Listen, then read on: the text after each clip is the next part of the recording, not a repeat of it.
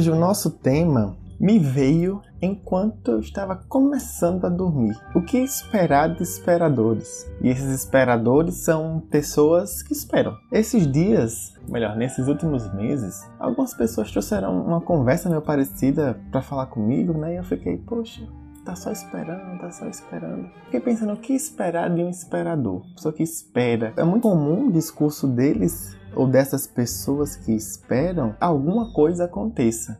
Ah, eu percebo que pessoas estão sendo muito egocêntricas. Eu percebo que pessoas estão sendo, estão se distanciando. Percebo que pessoas não fazem o amor acontecer. E eu fiquei, e você o que é está fazendo em relação a isso? Elas traziam aspectos de que alguém não estava fazendo alguma coisa por elas.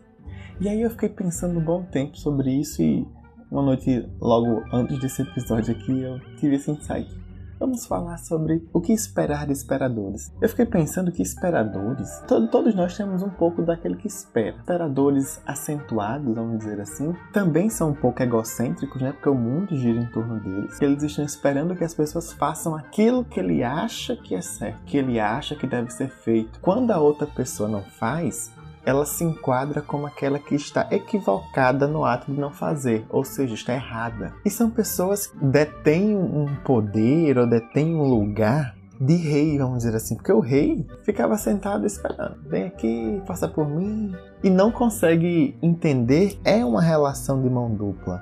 Ou seja, eu tenho que ir para o outro vir e assim por diante. Esses esperadores, eles vão sempre cutucar algumas pessoas que não são a pessoa, que não é a pessoa que não está fazendo a ação, né? Mas é pessoas ao redor, vamos dizer assim.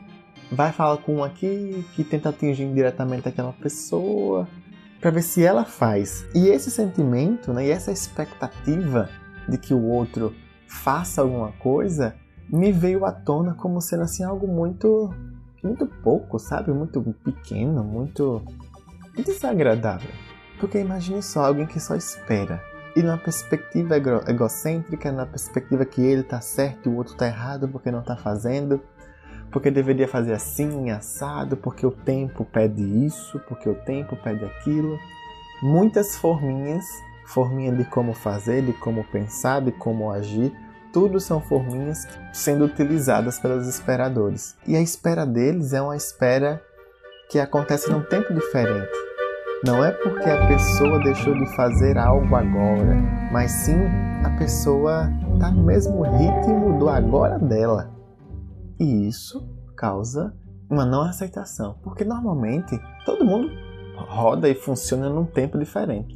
Só que para os esperadores, quando o tempo dele é diferente do tempo do outro, quem tem que se adequar é o tempo do outro à minha espera. Ou seja, a minha necessidade o outro que tem que fazer alguma coisa. Isso fica meio unilateral, uniparcial, airando, né? desmanchando, areia movediça nessa relação, porque existem vários esperadores. Eu fiquei me pensando, poxa, então eu sempre espero que ele vai esperar de alguém, mas eu nunca espero que ele faça algo por alguém ou algo pela relação.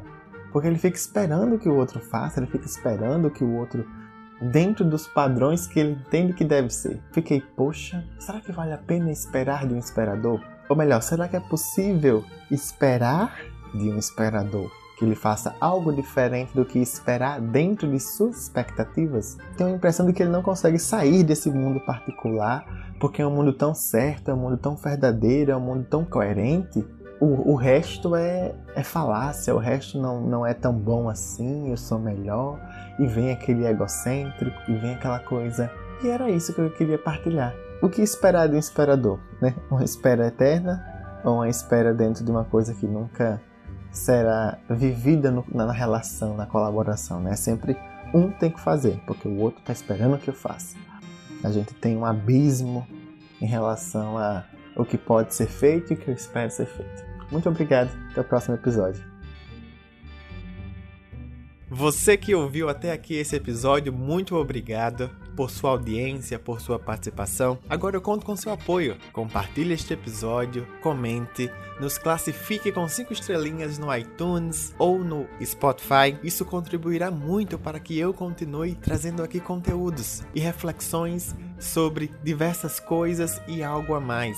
Você me encontra nas redes sociais, arroba Alisson o Santos underline, no Instagram principalmente. Acesse lá, deixa seu comentário, vê os conteúdos que eu tenho lá produzido e nos encontramos aqui próxima semana.